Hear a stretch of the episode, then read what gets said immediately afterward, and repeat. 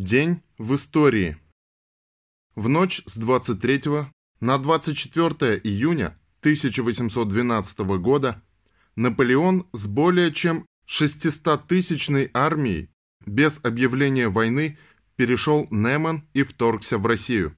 За год до этого он говорил своему послу в Варшаве, Аббату де Прадту, цитата, «Через пять лет я буду владыкой всего мира. Остается одна Россия. Я раздавлю ее». Конец цитаты.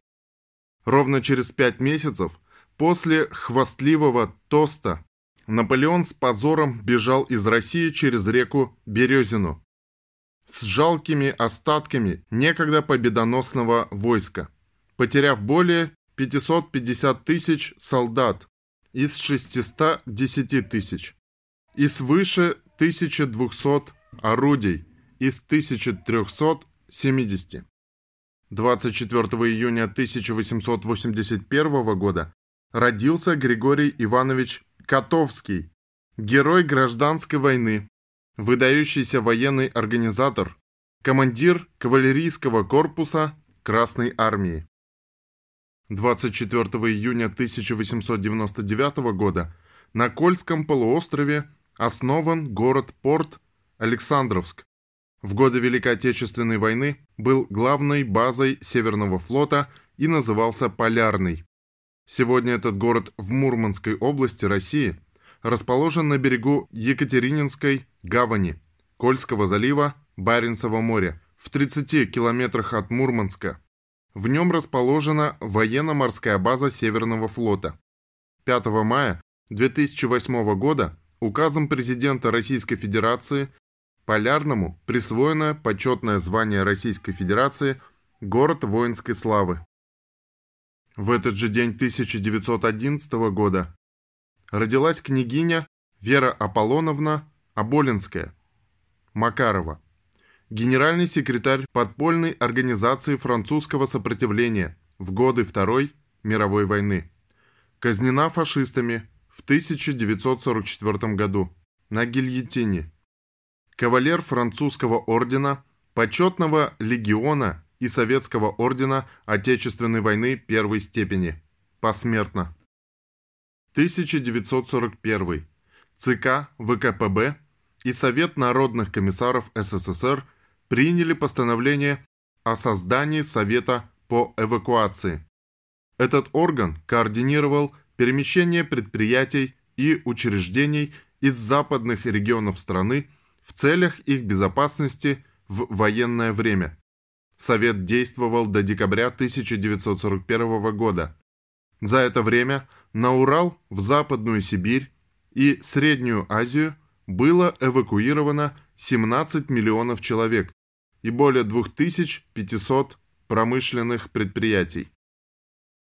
На основе постановления СНК СССР и ЦК ВКПБ 24 июня 1941 года было создано Совинформбюро, Советское информационное бюро. Его целью было освещать в печати и по радио международные события, военные действия на фронтах и жизнь страны. Совинформбюро также стало первым в истории страны органом внешнеполитической пропаганды.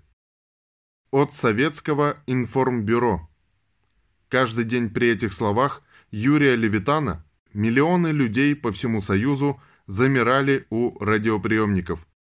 Совинформбюро передавало официальную информацию о положении дел на фронтах, в тылу и на оккупированных территориях, о партизанском движении, руководило освещением военных событий по радио, в газетах и журналах, которые распространялись по всему миру. Совинформбюро знакомило читателей и слушателей с борьбой советской армии и народа против фашизма, а в послевоенное время с основными направлениями внутренней и внешней политики Советского Союза. Всего за годы войны прозвучало более 2000 фронтовых сводок и выслано около 135 тысяч статей в бюллетене советских посольств и миссий.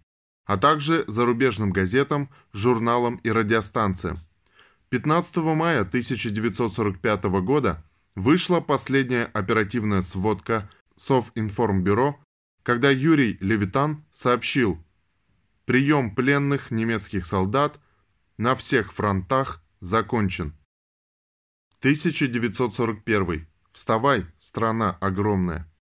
На первых полосах газет «Красная звезда» и «Известия» было опубликовано стихотворение Лебедева Кумача «Священная война».